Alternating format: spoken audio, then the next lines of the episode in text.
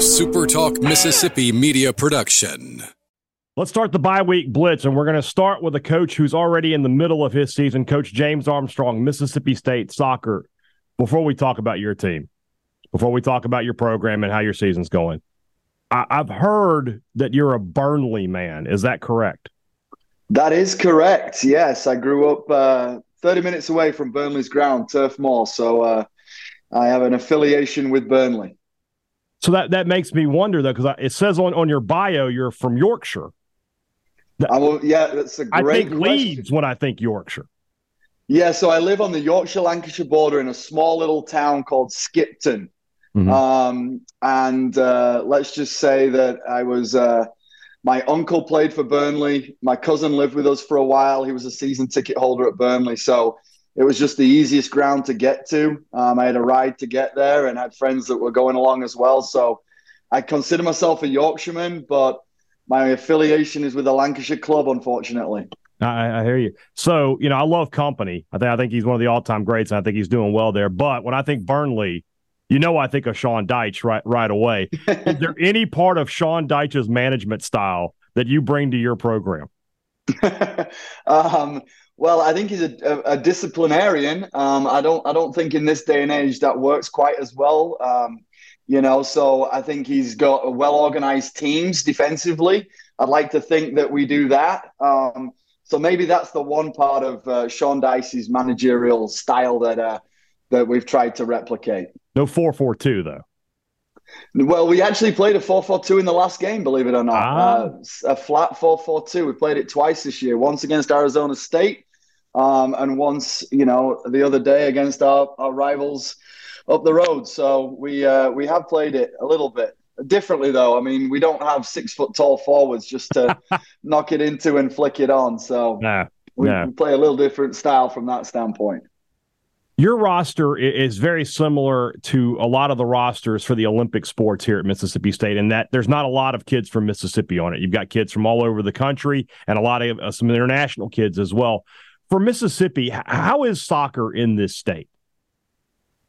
I think it does the best it can, to be perfectly honest with you. I think um, looking at it, we do have two players from Mississippi with Kelsey Clay and Riley Thompson, but to give you an idea, both of those didn't play club soccer uh, per se in Mississippi. Kelsey played for Mississippi Rush, but she was also dual rostered for Alabama FC. And Riley Thompson ended up going into residency in Florida at the IMG Academy. Um, the way, whether it's right or wrong, that uh, club soccer um, is structured here in the States is that the ECNL League and the Girls Academy League are the two biggest leagues that there are in the country. And unfortunately for us, Mississippi does not have representation in either of those leagues. Um, so they might go to Louisiana for that, um, that has a Girls Academy team, or they go to Alabama, which has an ECNL team. But hopefully that's something that uh, can be rectified in the future because there are some excellent players here in Mississippi. Um, you know, and there's some really good clubs and some really good coaches. It's just those opportunities to to participate on a national level are not there as much as as we would all like. I'm going to use one of my favorite uh, Premier League terms here. How, how do you feel about your team's form right this second? Um, I think it's it's been a tough season because we felt like we played well in large portions of every game, um, but we haven't always got the results that we needed to get. Right, so you go non-conference Iowa, we weren't good at all for the first half. We go down a goal, play really well in the second half, um, but just couldn't get one in the back of the net, and then in SEC play. We played Texas A&M. I thought we had a fantastic first half, but then we make a mistake. We get a red card. They get a penalty. We lose that game one nothing. We go to LSU. We play great. We're up one nothing, and then we get another penalty call against us, and and things just didn't quite go our way. And then the biggest one was Tennessee.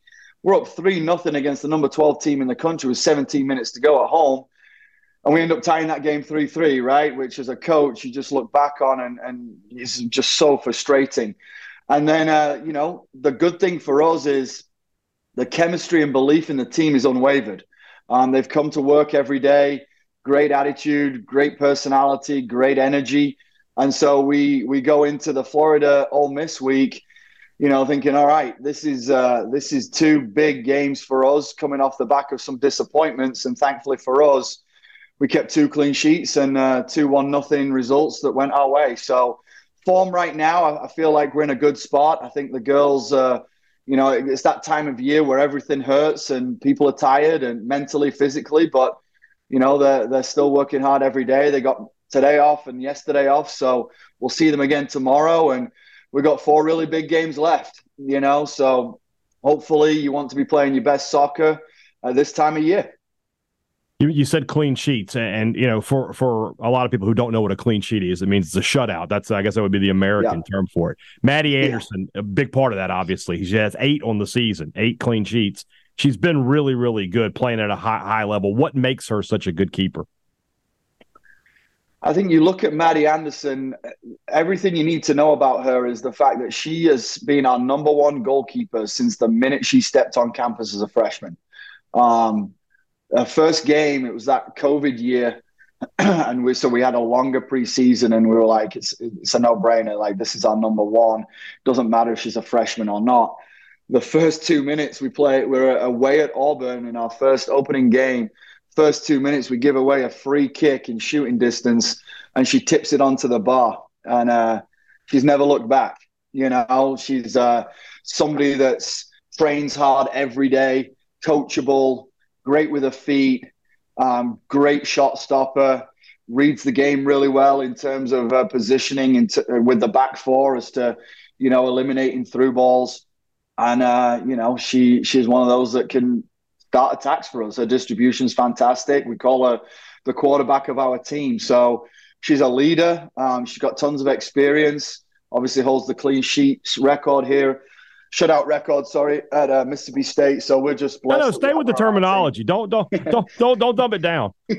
All right, she she's got the clean sheet records, and we're just blessed to have her here at Mississippi State. And you know, hopefully, uh, we're going to have her for another year with uh, with her COVID year do you like I, I, guess what i should say is like do you feel like this team is underrated a little bit? You know you look at the soccer rankings they're not in there but they're sitting at 8 3 and 3 they've got some some really good wins on the season. And like you said coming off of two straight wins do you, do you like where your team is right this second? That's a, another great question brian. Um we don't really care to be honest. I don't mean that in a disrespectful way. We don't really care what other people think about us. We do care what the uh the NCAA selection committee thinks about us. And right now, latest projections are that we're number two in the RPI. Oh, sorry, number 22 in the RPI. I wish we were number two. Um, number 22 in the RPI. So that that's the one ranking that matters because obviously that's the one that determines whether you're going to make a postseason uh, bid or not. If I asked you about your program and said, are, are, you still building the foundation of it, or do you feel like you've got the foundation set and now it's time to build upon success? What would you say is yeah. more accurate? Uh, we've got we've built the foundation. Um, we've had some unbelievable players that have moved on and graduated that put a lot of effort into um, implementing the culture that we wanted from day one. Um, it wasn't easy, but we were fortunate that we had immediate buy-in um, from that group that we had in 2019. Obviously, they made the SEC tournament that year. We brought in some key transfers. I mean, Alyssa Delois, who's now our director of operations, she brought a new style of professionalism into us in our second year. And we brought Macy Hodge in that same year, and she was kind of under Alyssa's wing a little bit. And we brought Gwen Mummert in from Louisiana Lafayette. You know, she was another one that just brought leadership. So I think we were we were really fortunate with some of the characters and the personalities that we brought in to get to a point now whereby it's almost a player driven culture that they know exactly what it means to represent Mississippi State in this program, and you know they enforce their own rules and they they decide what it what they wanted their everyday standards to be. Uh, but that's obviously based on years of hard work and understanding every day of what our core values are. Um, so now we've got that foundation in place. Now it's making sure that we take that next step, right? I think you look at it last season in particular, you know, expectations are through the roof now, right? Everybody expects Mississippi State to go on the field now and compete to win every game. That wasn't always the case before. That's newfound pressure for players, for staff, but that's the type of pressure that you want, right? It means that you've been successful in something you've been doing. So recruiting has got to be on point. Um, I think if you look at the transfer portal players that we brought in in the last window with Alana, with Aitana, with Kennedy White, with uh, Ruthnie, Nini as we call her, you know, I think that's a, an example. All of those players had high accolades, could have gone to many, many different places to further their career and their aspirations, but they chose here in Starkville, Mississippi. So hopefully that trend continues. We've got a really good 2023 class that are growing. Our 2024 class, we're really excited about, and we're having 2025s on campus at the moment. So we feel like the future's bright, but uh, definitely feel like the foundation is is in a good spot right now. Coach James Armstrong, Mississippi State soccer, really good stuff. Anytime you want to get together and watch Premier League, I'm in. We'll, we'll get together. Yes. Sounds good. Well, I'll, I'll hold you to that. All right. A SuperTalk Mississippi media production.